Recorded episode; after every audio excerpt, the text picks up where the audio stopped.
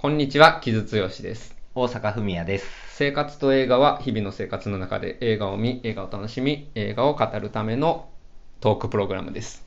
はい。えー今週は、えーメインのトークセッションなんですけど、はいトークセッションは、えーネタバレ、えーなどを気にせず喋るコーナーなので、まずそこはお気をつけくださいというところやねんけど、えー、と先週コンパートメントナンバー6をやったので、はいトークセッションで、まあ、そのまま続けて、えー今週もトークセッションをやるんですけど、なかなか珍しい。うん、で、まあ、2月は、まあ、何度も言ってるように映画が混んでる中で、えーなんですがで先週、えっと別れる決心先週じゃないかこの前か、えー別れる決心と、えーベネデッタとボーンズオールが2月17日から始まって優先順位で言ったらどれって言われたんやけど、うん。言われて俺が言いよどんでたんやけどでもよく考えたらまあ間髪入れずにボーンズオールって言うべきやったなと。なるほど。うん、反省したわけですね。今となってはうん反省してて。そしてまあだから2月の、えーからい2月公開の映画で1本見なければならないとしたら、まあ、ボーンズオールでしょうね。うん、うん、うん。っていうところを、えー今日は、えー改めて言っときたいなというところなるほど。始めます最初に宣言するわけですね。うん宣言するところでで,、うん。で今日取り上げるのがルカ・ガダニーノの「ボーンズオール」はい。でございますけれども、でちょっと最初に言っときたいのは、うん。僕これ、えっと、まずちょっと仕事僕映画ライターなんですけど仕事絡みでも何点かこの作品はやっていて、えっと、シンラというカルチャー系のメディアがあるんですけどそこでボンズオール表を3000字ぐらいで書いていて、まあ、ある切り口でそれは書いてるんですけどこれ多分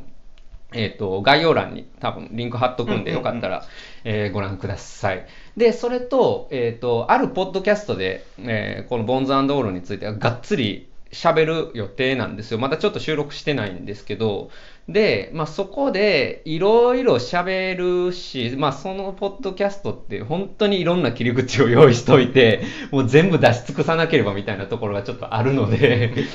えっと、まあ、今日は別に全然出し惜しみはしなしないけど、うんうん別にしないけど、まあ、基本的になんか大阪にいろいろ喋ってもらったらいいかなと、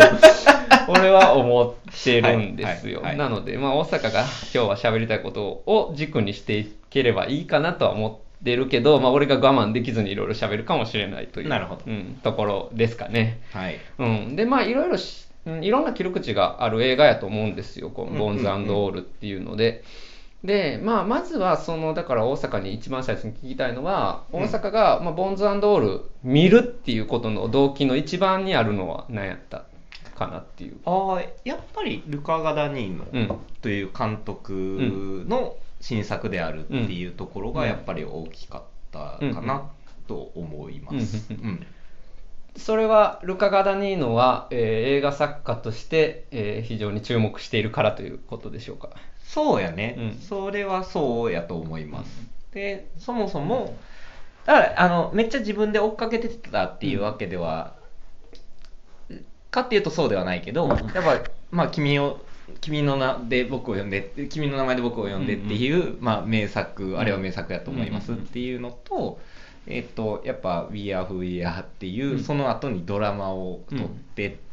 まあ、サスペリアあるけど、うんうんうん。っていうまあキャリア的にも、うん。今のそのまあドラマもあってみたいな中でもすごくこう業界的にも、うん。てかその注目をされていてっていう監督で、っていうところでまあこの人の映画は新しいものが出出たら見ないといけないみたいな、うんっていうところがまあ一番動機としては大きいところな。るほど。ううんん。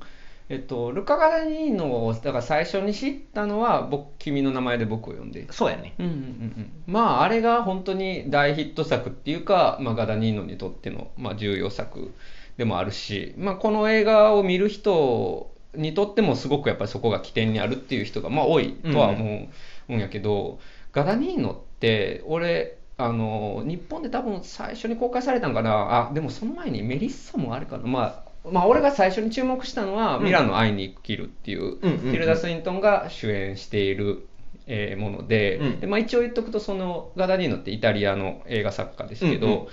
まあなんかヨーロッパ映画界の新エースが出てきたなっていうのが、その時にすごく注目されていてしかも、えーイタリアなんですよね、でイタリアって まあ、うんまあそこそこ個性的な映画作家って言ってるし、俺はモレ、何にモレッティとかずっと好きやねんけど、えーとはいえ、まあ、この人っていう、うん、人が、そうななかなか出てこない中で、うんでまあ、うんパウロ・ソレンティーノみたいな人いるいてるけど、うんうん。ソレンティーノとかってすっごいやっぱり好き嫌い分かれる人なので、まあそううんかな。うん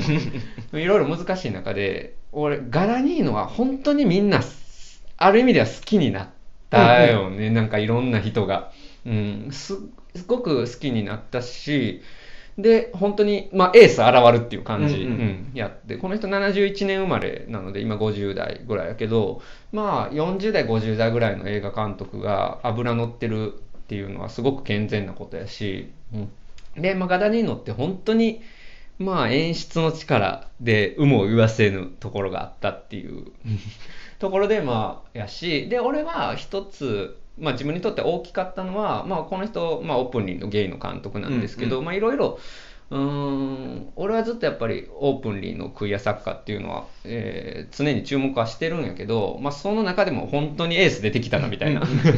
ところがあってしかもちゃんとこの人の作る映画にはそういうクイアネスみたいなものが毎度ちゃんとテーマに入っている、うんうん。っていうところも含めて、うん、本当にまあ僕は思い入れのある人ですよね、うん、っていうところが大きいかな。花騒ぎのシチリアね、うん。去年うん見たんやけど、うんうんいやなかなか面白かったうんね、うん、太陽は知っているっていう、うんうん。まあ、アラン・ドロンが出てる映画のリメイクですけど、うん。そう。あそう。あれあれとかって俺胸騒ぎのシチリアね。俺はマジで最高って思いながら当時見てたんやけど大阪はどう思ったん？え？俺も結構マジで最高って思ったよあれは、うん。どういうどういう点が？え？もうだからあのあそうやな。どういう点がって言われると、あれやな。でもなんかもうあのごちゃごちゃした人間関係の群像劇と、うん。あとなんかもう突飛な人がいっぱい出てきて、うんうん。っていうのとあとイタリアの綺麗な風景っていうところうん。が、もうごちゃってなってるけど完成度が高いみたいなところと、うん。まあ、あとはまあまあティルダ・スウィントンうん。を、こうロックスターっていう役に当てはめるっていうところの、あのなんかあこういうティルダ・スウィントン見たかったっていうところ。の、とかうん。そうそうそう。なんかそうそういろんな要素であの良かったね。だからレイ・ファインズの,、うん。あの気持ち悪いプロデューサーのキャラクターも、うん。あの俺はあの暑苦しい感じとかも好きやったし。いやあれ気持ち悪いっていうかあれマジで最高やと思うけどね 俺はあのレイフ・ファインズ、うん。最高やと思うけどまあ確かにだからそのティルダ・スウィントンが本当にスターとして登場するっていうことのをもう本当に直球でやってしまうところの、うん。やっぱ弾力みたいなものがすごくあって、まあ、それもやるんけどやっぱりあのイタリアのね、まあ、シチリアの あの陽光で、うん、まあ言ってしまえば美男美女が、まあ、半裸で 欲望ぶつけ合うみたいななんか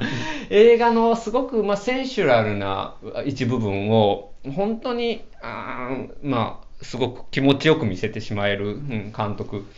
うん、やっぱりこっちが思ってるイタリア人に対するステレオタイプすら引き受けるみたいなところと、あとエロスの解放っていうところが、まあ、最高だと思うんですけどで、まあ、僕はあれはもう本当にティルダ・スウィントンにね、うんうん。あのなななり気持ち的になって見る映画やと思ってるんやけど もうマジであれあの マティアス・スーナールツっていうもう最高にあの色気がある俳優があれは出てるんですけど、まあ、レイ・ファインズとマティアス・スーナールツに挟まれて私どうしようっていう気持ちになりながら 見れるっていう意味でもうマジで最高なんですけどそれをすごく上質な、えー映画としてやるっていうところがね、うんところもなんか本当にある意味身も蓋もないっていうかさ、すごく快楽的なところをやれる人やから、うん、そこはやっぱりそこはすごく好きなんですよね。ごめんね、ミラの愛に生きる、うん。との途中で差し挟んだあけど、俺割と、うん。あの、とあの2作で言うと、割と胸騒ぎのシチリアの方が、うん。両方多分ね、同じ時期に見,、うんうん。見返したんやけど、まあ好きやったの。うん、なミラノ愛に生きるはある意味分かりやすく過不調性に閉じ込められた女性が自分の自分自身のエロスを発見していくっていう、まあ、そこでちょっとイタリア人の、えーまあ、ハンサムな 男優がキーになってくるところがガガダニーノなんですけど、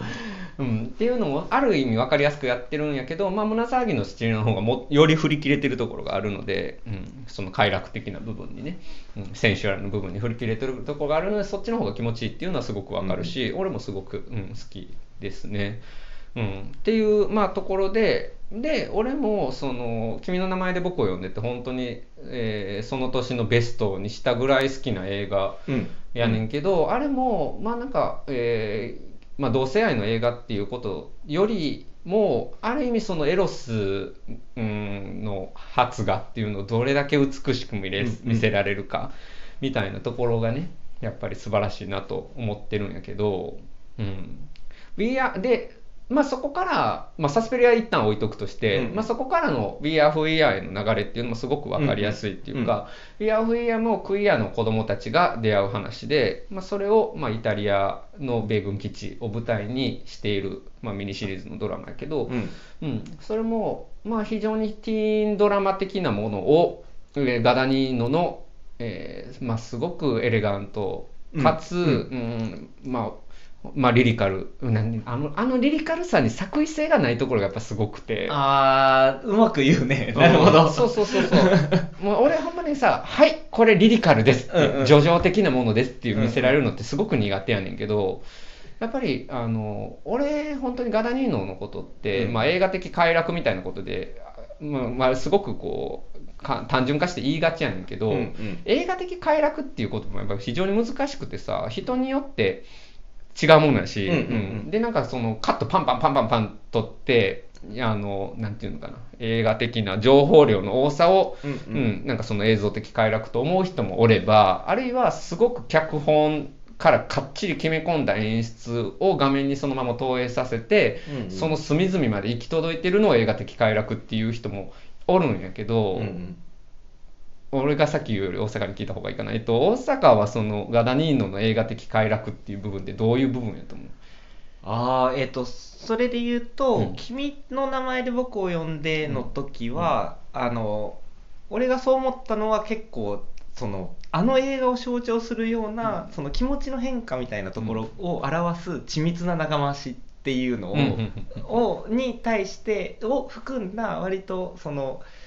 えっ、とカットの構成みたいなところと、まあそのと登場人物の、うん。その心理的変化みたいなところがすっごくこうシンクロしてるっていう、し瞬間を感じた時にあこれは映画的快楽だなっていうふうに思ったっていう感じ、なんか、どっちかというとテクニカルの部分ってこと？テクニカルな部分っていうより割と視覚的な興奮みたいなところかな、うんうんそのテクニックを意識するっていうより、うんうんなんかし視覚的な興奮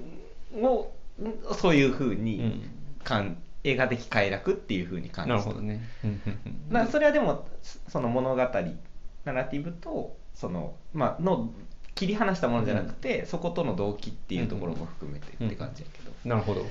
あの、うん、そうやね。俺も、うん、それはすごくわかるんやけど、なんか俺がやっぱりね、ガダニーノのね、一番すごいなと思うことはね、うんうん。だからなんか、常になんかこう、フリーハンドの感じが残ってるっていうか、あラフな感じそうそうそうそうそう、テクニックはすごくある人やと思うんやんか、なんかそのもちろんフレーミングとか、うん、なんかこう、えーカメラの動きのタイミングとかは、うんうん。ある程度計算してるところはあるんやろうけど、なんかこの流し回しどうやって撮ったみたいな、うんうんうんうん。なんか適当に撮ったら、なんかこれあ撮れましたみたいな。あのさ「君の名前で僕を呼んで」やとさあの自転車のさ、うんうん。あのシーンとかさ、うん。あれ狙ったんかどうかみたいな。わからんくない、ううなんかパンしてるだけといえばパンしてるだけなのに、なんか全部完璧にも見えるし、なんかたまたまこれが映りましたみたいな、うんなんかそれがね、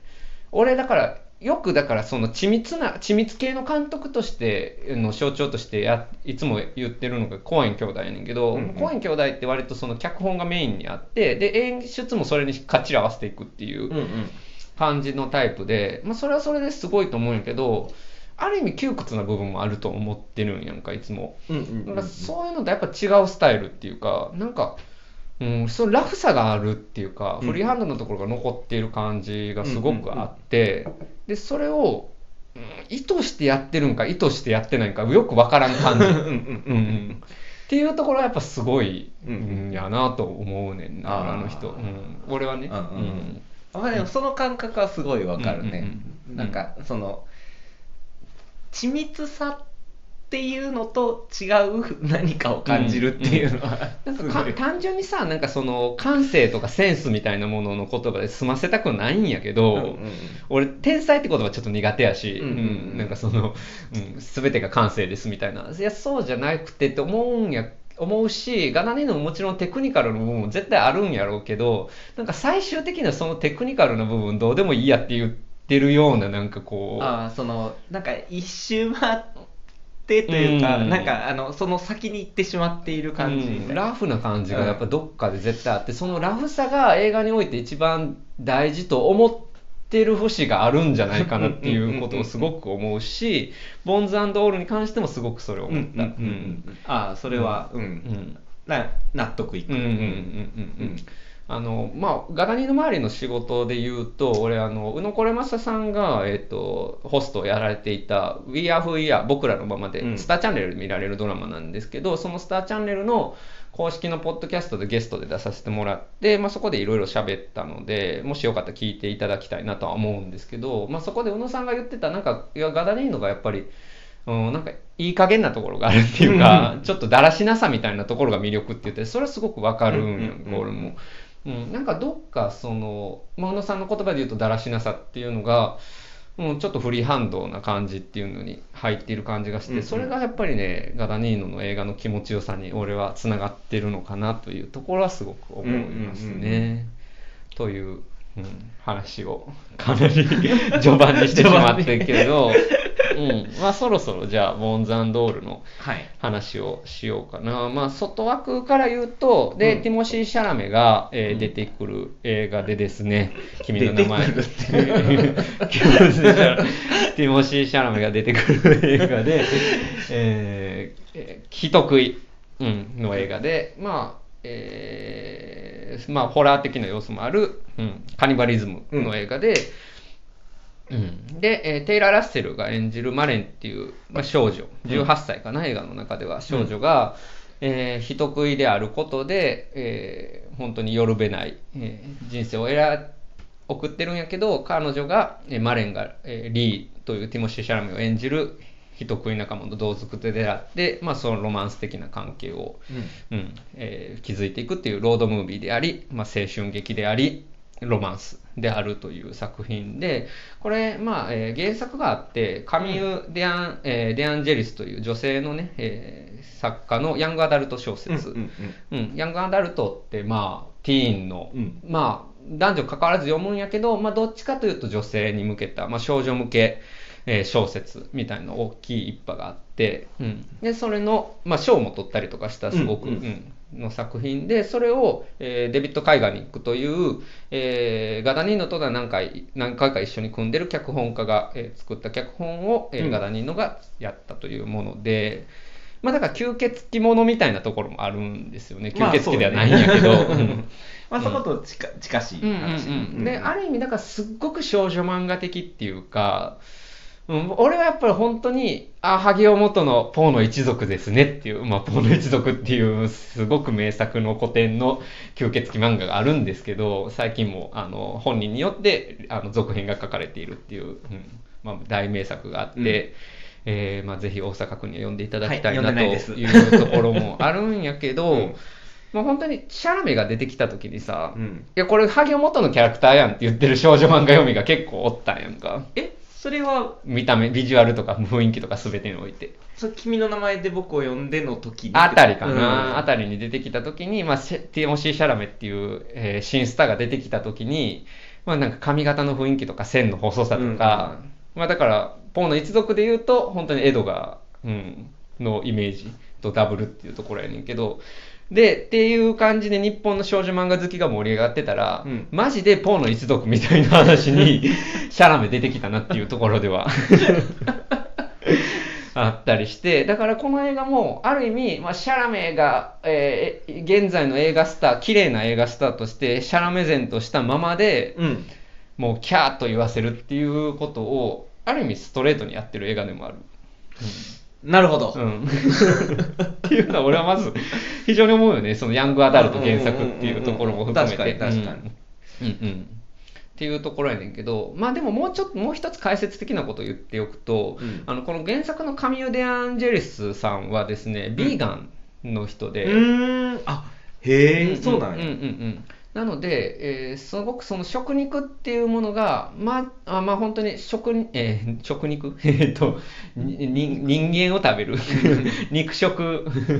肉食やな。肉食と、まあ人間を食べる行為っていうのと、まあある意味ダブらせてるんでしょうねっていう。はあ、うん。なるほどなるほど。ところが非常に、うん、あるっていうのが、まあ、ポイントにはなっているかな。で彼女が自分っていうか、まあ、世の中の人間が持つ、えー肉を食べたいっていう欲望と、まあ、人間を食べるという、まあ、禁忌タブー性っていうのをどっかでちょっとダブらせてる、ところはあるのかなっていう。俺ちょっとこれ原作買ったけどまだちょっと読んでる途中で、うんうんうん。あれやねんけど、まあ、そういう部分はかなりあるのかなと。なるほど。うん。いうところかな。ただえっ、とこれでデビッド・カイガニックはアメリカ人なんですけど彼は、まあ、オハイアンオハイオの田舎で育ったゲイの人で、で彼と、まあ、イタリアで育ったゲイのガダニーノがタッグを組むことでやっぱり俺からするとすごくやっぱりクイア的な要素が非常にあるというか、うん、ところで、まあ、見た部分はあるかな、うんなんかその、うんえー世の中からタブーとされた欲望ね、うんうんうん。うん。っていうのを80年代において、うんうんうん。まあ、特にはこのアメリカの田舎において。うん、っていうのを、まあ、どういうふうに、まあ、それこそリリカルに叙情的に見せるかっていうことを、まあ、今やったらこうなりましたっていう感じはすごく、うんうん。俺はするんやけど、うん、そこが結構なポイントかな俺は。まずは。なるほど。てまあ、てテーマ。いきなりテーマの話からしちゃってるけど。うんうんうんうん。なるほどね、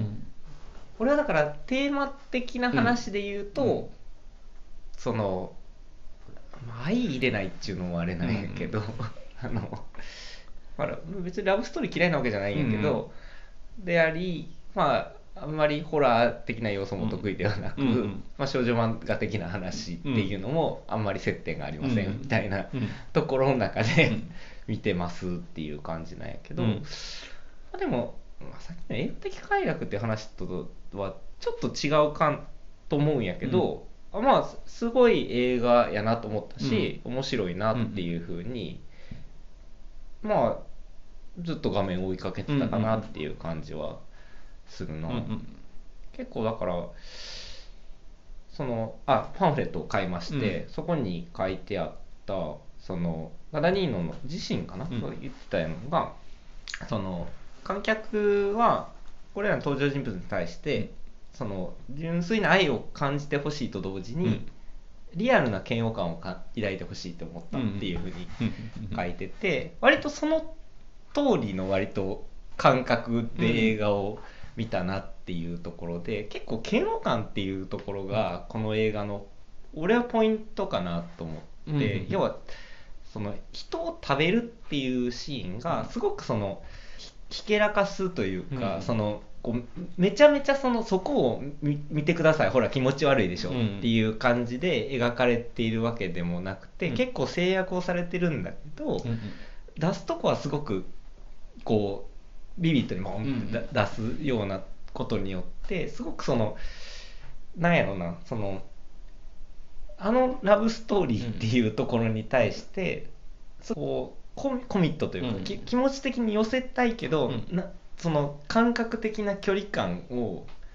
出させるみたいなところがうん。あるよね、なんかいイカ的なうんうん効果っていうのがその映画の中でずっとあって、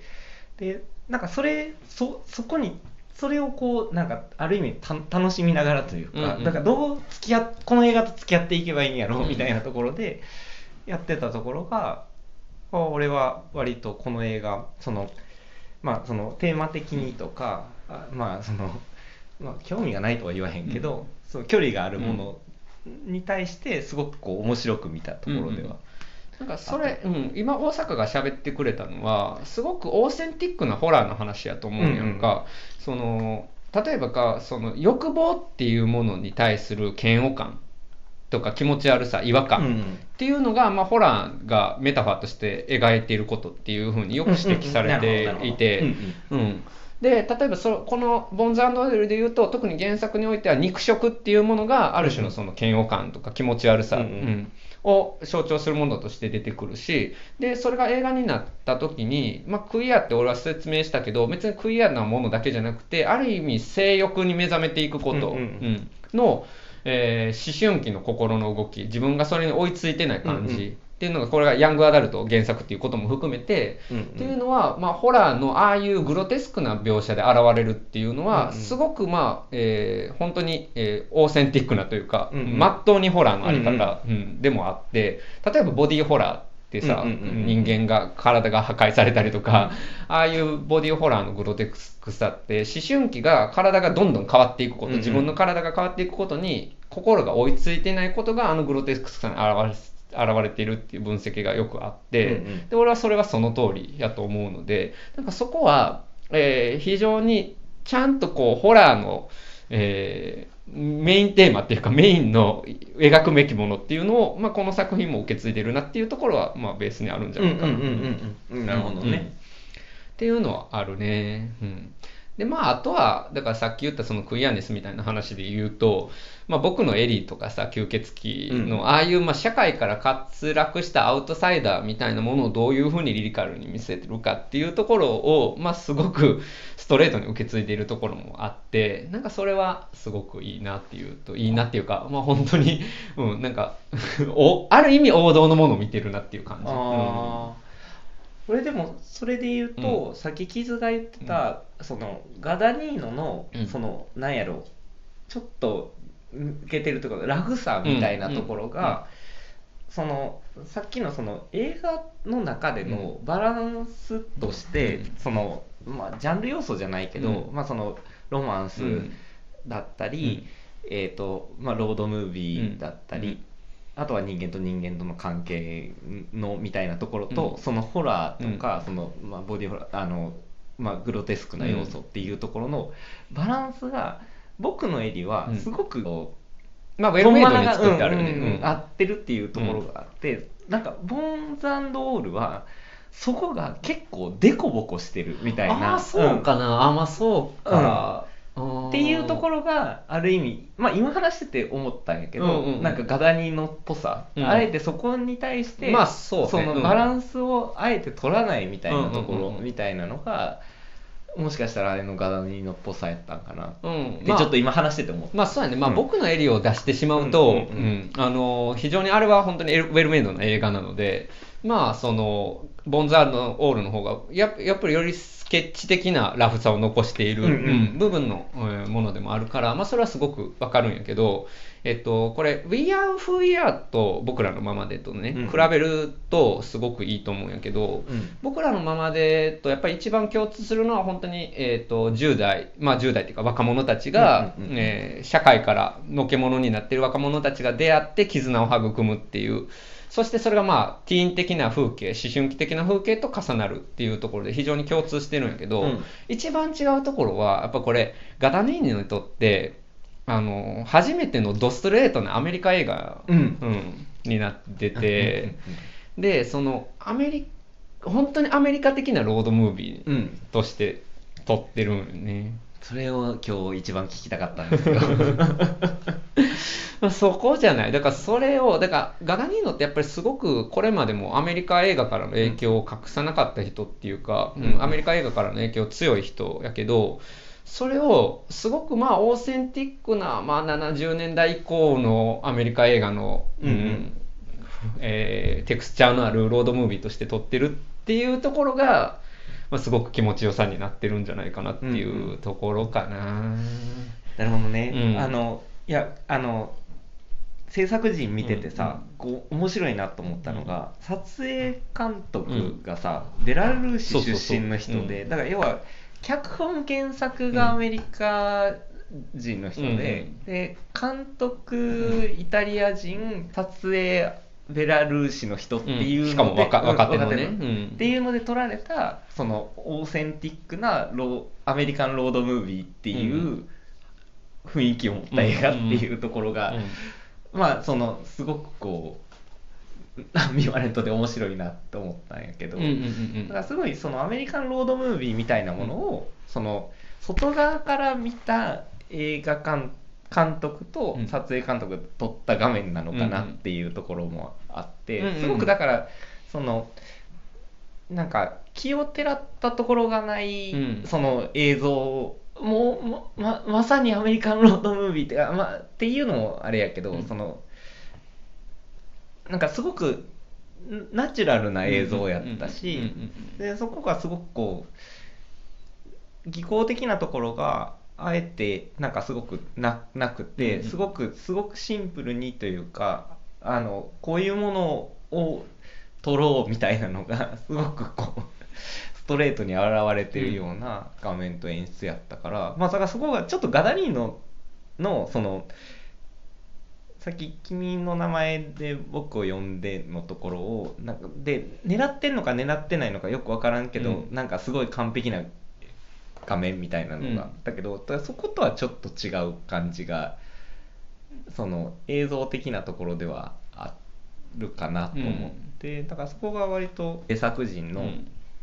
今回の夫人によってちょっと違う雰囲気になってるのと、だうんそれがゆえでのアメリカンロードムービー的なものになってるのかなっていうふうにちょっと思いました。うんうんうん。ただそのアメリカンロードムービーオーセンティックなって言ったけどと同時にやっぱガラニーのらしさっていうかさうん。そのやっぱり確実にあって本当にそこにある光と風を映しますっていうことやと思うんやんか。それが今回アメリカの路上になったっていう、うんうん。うん。まあ、だからどっちかというと横長の画面が多いんやけど、うん。うんっていうところの、うん、だから本当にそこもフリーハンドさっていうか、うんなんかちょっとロングショットっていうかね、ちょっと円形で撮った時の、うん、本当にシャラメ、シャラメとテイラー・ラッセルがピャーって言ってるのを、も う本当にカメラでピャって撮りましたみたいな、あのフリーハンドさが本当すごいなと思って、あとなんか、まあ、変なズームとかもあるやんか。何これみたいな。なんかその、そのラフさやなとは思ったりはしたけど、まあそれがすごくこうアメリカの路上のリリシズムと今回はすごく重なっているっていうところが、まあ俺は非常に一個ポイントであるかなとは思ったな。うん。なるほどね。うん、でもう一つ思ったのはやっぱりトレント・レズナーとアッティカス・ロスの音楽がやっぱりこれまでの彼らの仕事とまた違うなっていうところがすごくあって、うん、でトレント・レズナーとアッティカス・ロスのコンビってさやっぱりあのフィンチャーとのタッグがすごく多くて、うんうんうんあのポイントでで特にソーシャルネットワークのあのデジタルな感じ、うんうんっていうので、まあ、名を成した人ででマンクはまた全然違うことをやったっていうので、ねまあ、すごく評価されたんやけどある意味なんかこういつになく、うん、それこそアメリカン的な感じになってるっていうか本当にアコースティックギラギターをポロンと弾いてる感じ、まあでもそこはすごくモダンな音響になってるのでまあすごく21世紀的なドローンアンビエントの、うん感じも入ってるっていうのが本当にちゃんとモダンなものにしてるなと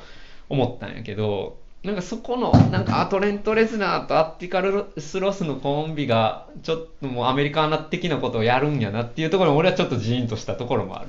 それはこう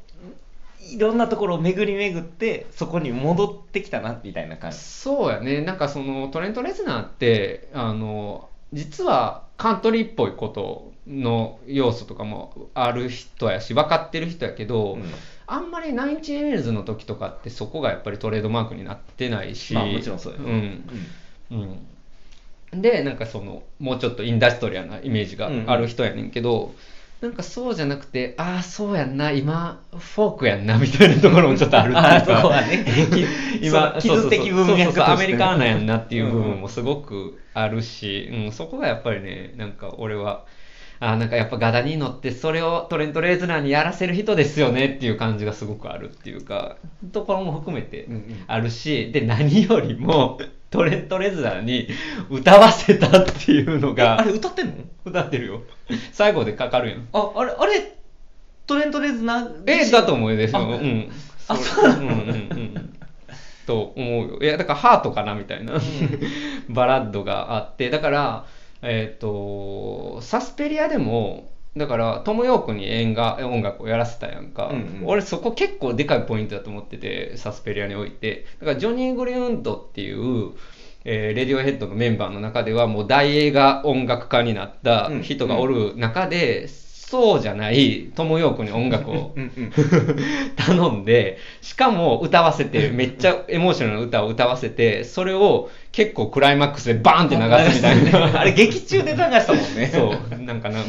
ん謎のバトルシーンみたいなところで、もうそこが俺はもうまさにガダニーノやなっていう、もうエモーショナルであることにてらいがない、うんうん。うん気遅れしない。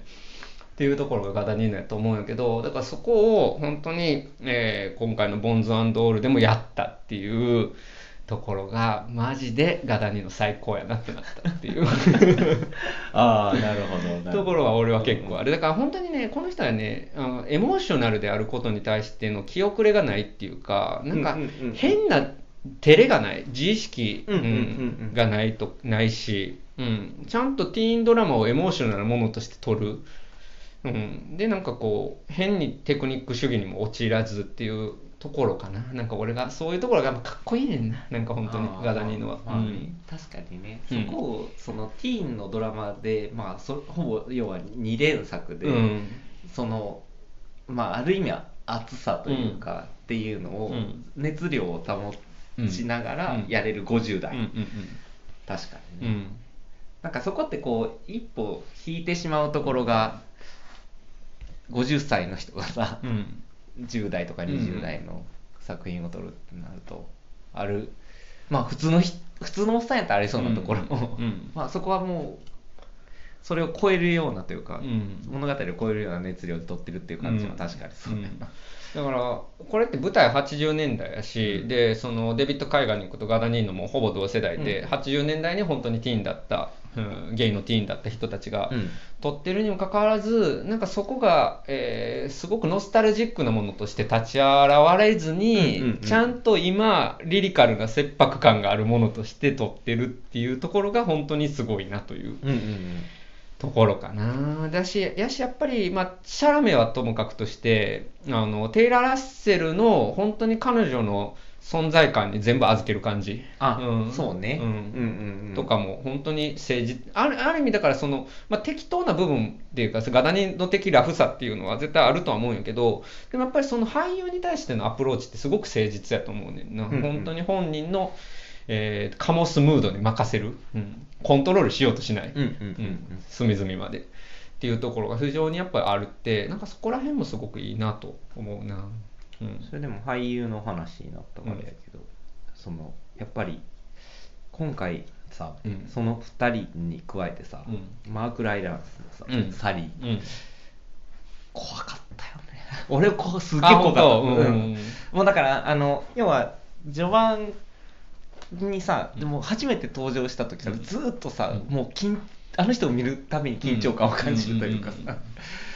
すっげえなと思う、うん。まあでもなんかそこもやっぱりその俳優のこうらしさというか、うんその彼が発する空気みたいなのをすごく映像の中に出してるところがすごいんかなと思って、うん。まあシャラメの映画っぽくなっちゃいがち、なっちゃいがちというかと捉えそうになるけど、割とあの2人の周りの俳優陣がうん。実はすごくて、うん。割とその辺がその辺もこうなんていうかて適材適所じゃないけど、うん。っていうところもを見るっていうのも結構面白いあの映画の見方やった気がする。あのまあそういう意味ではさ、うん。その本当に本当に真ん中にスター、うん。若手のスターを置いて、うん。がっつり。で周りに本当に実力があるバイプレイヤーを揃えるっていうのはうん。本当にまあ、あのある意味テクニカルっていうか、本当に適材適所でやってると思うし、まあ、この映画のマーク・ライランスもそしてマイケル・スタールバーグね「君の名前で僕を呼んでの」えー非常に良いお父さん役で出てたマークラ、えーマイケル・スタールバーグが全然違う役で出ているという,、ところが、まあ、非常にポイントになってるんやけど俺はやっぱマーク・ライランスが演じてるサリーが、うん本当に怖いっていうか本当に哀哀れっていうか悲しい存在としてやっぱりすごく見たところがうんうんうんうん。あってだからある意味そのティモシー・シャラメがやってるリーと、えーマーク・ライアンスがやってるサリーって名前がリーとサリーで似てるっていうことも含めて、うんうん。表裏やと思うやんか、うんうんうんうんだからその圧倒的なアウトサイダーの中である種の倫理を保てる人と保てないまま壊れてしまった人みたいな話で,、で俺はやっぱりうんある種のマイノリティとしてここで人食いが描かれていると見なした時に、うん。まあ、マイノリティとかアウトサイダーとして、うん。人食いが描かれてるって思った時にやっぱりその社会から、えー滑落してしまった人がサリーのようになるしかないっていう、ものすごくこう悲しさっていうのがそこにあって、なんかそこにこう俺はこう感じたところはすごくあるかな。うんうん。うんだからまあ俺は主役の2人っていうそのまあ10代っていうかまあ思春期の苦しみみたいなところもうん。すごくある映画っていうかまあそこがメインの映画ではあるんやけどやっぱマーク・ライランスが追ってるなんか本当に社会から本当に滑落してしまった人の悲しさっていうのを軸に見た、まあ、ところもあるかな。うんうんうんうんうん。まあそうやね。あそこの要素がすごく重重要というか、まあ良かったところではあって、まあ最後の、まあ、ある意味対決のシーンっていうのが、まあその本当に双方に悲しい結果として終わってしまって、かつドラマチックな展開になっていくっていうところはすごく、あの映画のまあ肝であるところは、うん。うん。あるかなとは思ってて、うん。だからあそこが本当に悲しいんやけどカダニーノすごいなって思ったのが、あのさあまあ要はあの2人がまあうーんと、まあ、まあ殺し合うシーンにな,、うん。なるんやけど、うん。あの家のさ外観のシーンをさ、うん。バツって入れるやんか、うんうんうん。なんかあそこの時にえええどうなったん？って。で音もバンって切って、でで帰ってきて、うん。それが何事もなかったかのようにあの対決の話が始まるっていうところでだからあそこすごいなんかなんか自分的には結構すごく感情的にすごい切り離されたというかうん。すごく冷静になるというかうん。だからあそこで要はなんかなんやろなそのシャラメ頑張れっていう、リー頑張れみたいな、うんうんうん。っていうところからすごくこう一回切り離あされてるほどね。うん。うんで要はまあサリーの気持ちになるわけじゃないけど、うん。そのここの場っていうのを、なんかすごくこう一つ長官的なところから見るっていうような効果っていうのがすごくあまあ、いわゆるイカ効果みたいなのがすごいあるところを、まあ、狙ってんのかどうか。いやだからそれが狙ってるかどうかよよくわからんん感じなので、やっぱり、うん、最後、そううん、すごいすごく感情的に分断されたっていうのが、なんかすごく強効果的やったなっていうふうに思ったところではあって、うんうんうんうんでだからこそすごいアンビバレントな気持ちで要はあ僕を愛して僕を食えっていう気持ちを、なんていうかす感情をからすごくこうなんかん乗り切らない状態であのセリフを聞いたっていうのが、あの映画の肝かなっていうふうに思って。だからすごく圧倒的に感動したっていうより、うん。なんやろうんなんやりきれなさみたいなのが割と最後の感覚ではあって割とそれがなんか映画としてのすごいこの映画すごいなって思ったのは、そこの絶妙に乗せられなかったというか、うん。あの物語に対してうん。なるほどね、ううん。んなるほどね。まあなんかちょっとこれ、まあ、違う話になるかもしれんけど、うん。とはいえやっぱ重要なのはさその家族がさ本当にこうえてかまあはっきり言って家族を否定した映画やと思うんやんか俺、うん否定する物語やと思うんやんか。だから親っていうのが、はい血縁的な家族っていう話。まあそうやな、ううんんある意味では、うん、だからその、うん、そうやね。血縁的な家族っていうのから捨てられる子供たちの話やし、で、まあ、ある意味家族を見つけようとする話でもあるんやけどそのコミュニティも見つけられないみたいな話でもあって、うん、で最後のその終わり方も含めて結局その、うん、だからアウトサイダーが共同体コミュニティに帰属していくこととかあるいは家族を作っていくことの難しさというか、うんうん。もっと言うなら不可能性みたいなところまで突きつけてるようなところもあって、うんうんうんうん。でもだからこそ、えーリーとマレンが一瞬でも心を、えーが結びついた瞬間があったっていうのが、まあ、この映画の奇跡であるっていうところをやっているので、だからアメリカ映画ってす非常にその無条件に家族を肯定するものが多いんやけど、うんうんだからオーセンティックなアメリカのロードムービーって言ったけどだからその家族的なものから滑落してしまう人たちの話でもあって。うんうんそれをだからやっぱりこれだけリリカルな、えーまあ、映像作品にしているっていうこと自体がうーん非常にまあなんかその切迫感があると思ったんだよね俺は。うーん。だからそれに対して本当にこれだからそのなんつうの禁断の愛、うんうん。最高みたいなところに酔わせない感じはそこにも俺はちょっとあるんかなっていう感じはする、うん、もちろん演出のその大阪が今言ってくれた以下効果みたいなものもあるんやけど、うん、しで俺はだからその 何トレント・レズラーの歌とかが入ってくるところのエモーショナルさとかはある意味同化効果はあると思うんやんか、うん、やけど今大阪がまあ以下効果みたいな話をしてくれたとこところで言うと、まあ、そういうだからアウトサイダーの切迫感のある物語としてなんかこう簡単に消費させないなんかやっぱり、うん気迫はあるよね。やっぱそこは、うん。それは俺もすごく思うとこかな。うん。それは本当に。それは俺も思うところではあったね。うんうんうんうん。なのでまあやっぱり最高やったっていう答えだけど 俺はね。大阪だからある意味ではあのストレートな意味では入り込めなかったけれどもだからこそ良かったみたいなそところ。うそうそう、うん。うんっていう感じかな、うんうん。うん。なるほどね、うん。うん。まあだからそのなんていうの共感できる人しか映画が楽しめないっていうのは、うん。それは全然そんなことないのでむしろ共感と違うところで感動するっていうところの良さが、まあ、大阪にとってはボンズオールにあったというそうやね。うんうん。ところか。なるほど。と思う。うん。なんか俺は半々やな それは、うん、やっぱこの、うん、なんかこのまあある意味典型的なうんううん。ん、なんかそうこういうリリシズムみたいなものとかってやっぱり、うん、あるんやけど。でもやっぱりそこが作為的じゃない、うん、これ見よがしなリリシズムじゃないっていうところがやっぱすごく俺はいいなというところですね。でまあこれは本当に、うん、いろんな人に刺さりうる作品なんじゃないかなっていう、うんうん。うんところは、うん、すごく思いましたね。なんか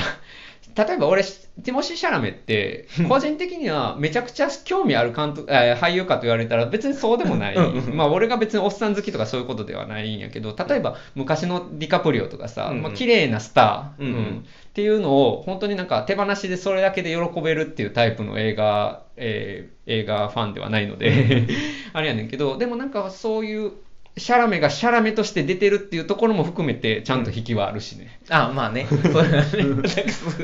なんかそそのその言い回しようと思ったけど。え、そう、だからシャラメ、だからシャラメの良さってさ、うん。そういうふうにどこで見てもシャラメっていうところ、まあ彼がどうなっていくか分からへんよ。これ今後のキャリアに、えーキャリアを重ねるが重ねていくと映画によって全然違うぞっていうのを見せてくれるかもしれへんけど、今のところはもうシャラメは常にシャラメっていうところや。ん。うん、ある種幅はあっても。まあそうね。んんうん。だからそれはまあ映画スターの良さでもあるからうん。一つの。うん、でもそういう映画スターが見たい人にももちろん刺さる作品でもる。まあそれはうんうん。まあでもうん。あのスストレートにそう思います、うんうんうんうんでもちなみにこれベネチアであのその俳優の賞を取ってるのはテイラー・ラッセルの方でうんうん。かつ、えっと監督賞をねあのガダニーノが取ってるんですよね、うんうん。それもすごいわかるっていうか 本当にいやもうガダニーノあなたは最高ですよって言いたくなる。テイラー・ラッセルもす素晴らしいっていうのと、うんガダニーノさんあなたは最高ですねって言いたくなる映画かなというふうにまあ俺は思ったかな、うん。うん、というところで、まあ、ちょっと長くなったんやけど、で、とはいえ、俺さ、あのガダニーノのちょっと全然違う映画も見たいなと思っていて、うんうん。俺やっぱりなんかあの人の突拍子もなさみたいなサスペリアを急に、今日ちょっとサスペリアの話あんまりできなかったんですけど、サスペリアはあれあの突拍子のなさみたいなところに魅力がある作品やと俺は思っているんやけど、えー突拍子のなないものを突然やれるのがこの人の魅力やと思っているので、今後ちなみに予定されているのは、えーっと、ゼンデーヤが、えー主役のチャレンジャーズっていうテニス映画、ちょっとコミカルな様子があるテニス映画らしくて、スポーツコメディみみたいな。らしい。それだけ聞いても、え、どういうことっていう、俺もそれ以上あんまり調べてないから、ううん。ん、わからんから、それは非常に楽しみですね。どうなっているのか。ううん、しかも全米やから。だからだからいよいよアメリカに出ていくっていう感じでもあるんやけど、あともう一つは、まあ、ずっと前からこれは企画が言われていてちょっと今どうなってるか分からへんけどスカーフェイスのリブートね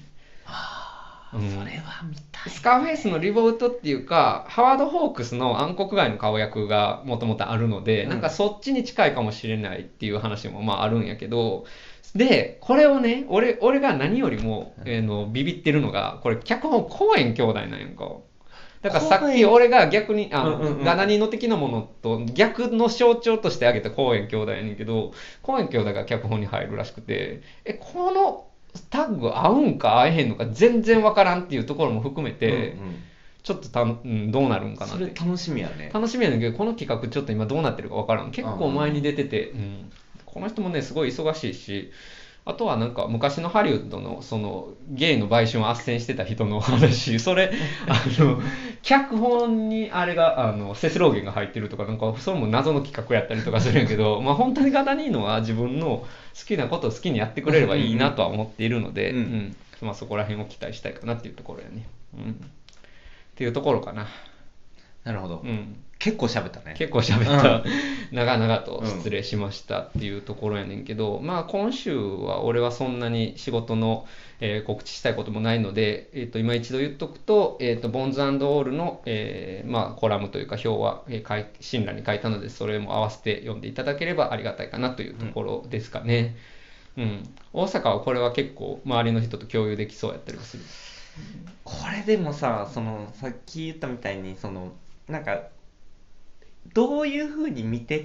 て言ってしまうとうん逆になんか面白くない映画かなと思う、まあそうやね。うんから、ちなみに君の名前で僕を呼んでって結構みんな見てる？いや周りではあまあ映画好きの同僚とかは見てはいるけど、そうやな。あんまりその進めてないけどみたいなところはないあんまり見てないかな。だからやっぱちょっとなんていうか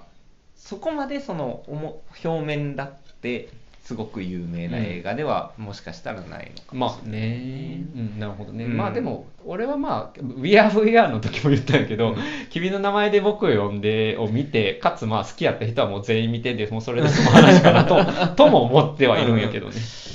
まあう。ん、なのでまあまあ2月のハイライトはここでしょう、うん。まあ別れる決心もまあ世の中的には非常にハイライトではあるんやけど